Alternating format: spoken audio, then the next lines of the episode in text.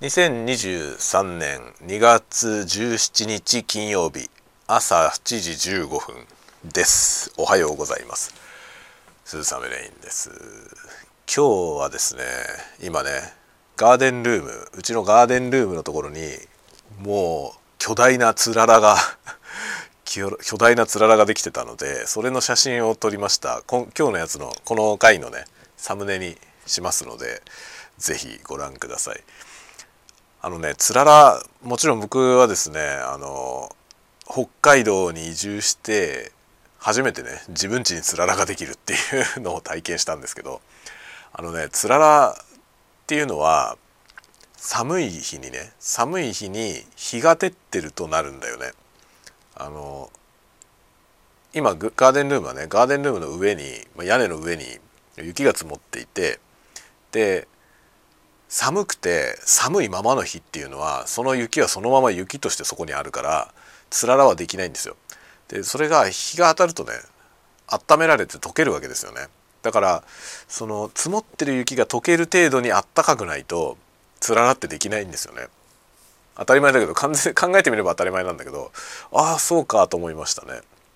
でそれが垂れてきて、まあ、垂れてくるんだけど地面にポタッと行く前にこう垂れてきてまた冷やされてね凍るっていう。でそれがこうどんどん伝ってってその先にできたやつのねその氷の上にまた次のやつがこう雪解け水が流れていってまたそれが地面にポタっていく前に凍るっていうね、まあ、表面張力があるからすぐスルッとは落ちないのでそのスルッと落ちないで粘ってるうちにこう凍ってしまうわけですよね。寒いから。だから気温が低い、まあ、氷点下じゃないと凍らないですよね。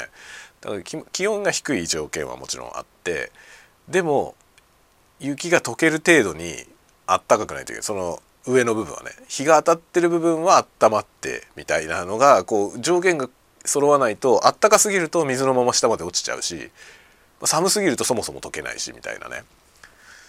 そういうそういうことなんだよね。というね当たり前の事実を知りました。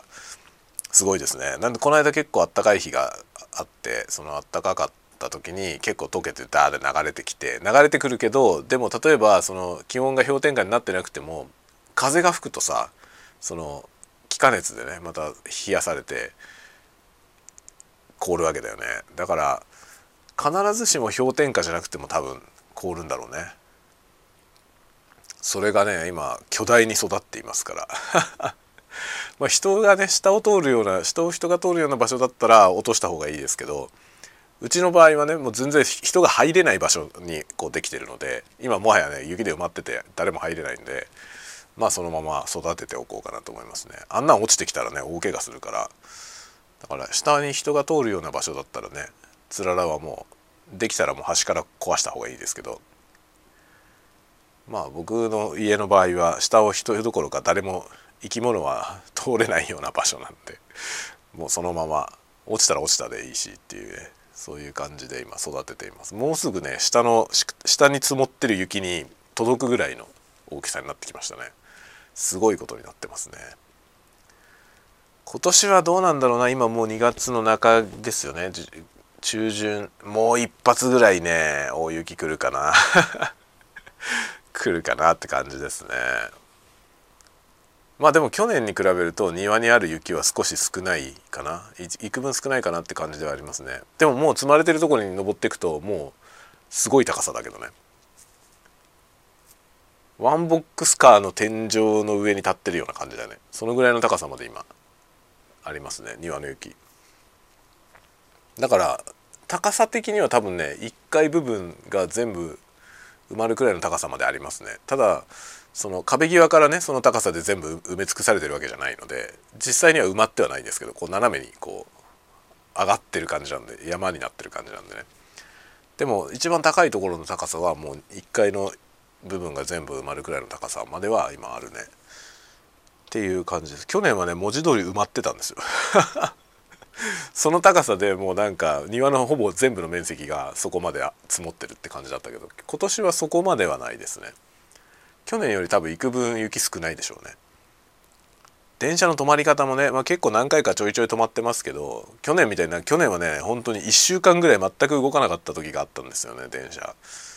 今年はそんなことはないので、まあ、幾分増しですね。というようなね雪事情でございました。寒さは相変わらず寒いね。でも今日はちょっと幾分いいんじゃないかな。あの温度計とかで見てないから分かんないけど。今ね部屋はどうなんだろう。僕のこの部屋は部屋の実測値実測値はですね、えー、今えー、ちょっと待って。輪っかで見えん。えっ、ー、とね温度が19.6度。19.6度あります部屋。で湿度が32%ありますね。これ湿度32%っていうのは高いですよ。高い方なの。だから結構ちゃんと湿気があるよね部屋に。30%ぐらいだったら別に楽器とかも大丈夫だよね多分。その乾燥しすぎてもないしびしょびしょでもないじゃない、まあ、50%超えてくるとカビたりするか気の気がするけど。まあ50%になることはあんまないですね北海道は。乾燥してるから。今この部屋は何も加湿とかしてないけど僕が一人いるだけでこのくらい湿度があるんで。幾分いいんじゃないですかね。多分窓を開けたらあっという間に下がると思いますけどね。外はもう寒いよ。北海道の湿度が低いのは凍っちゃうからだよね。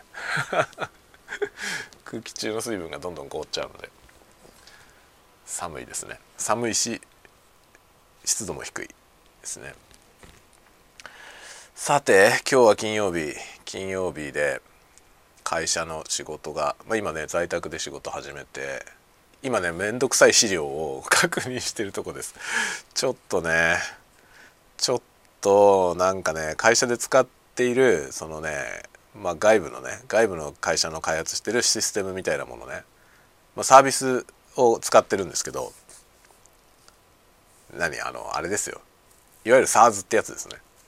ソフトウェアアザーサービスってやつですね。あれを会社でね使ってるやつがあるんですけどそれの API を使ってなんかツールを作れないかみたいな自動化するね操作を自動化するツールを作れないかみたいな話が来ていて今見てんだけどこうソフトウェアの API とウェブアプリケーションの API ってなんか指してるものが全然違いますよね。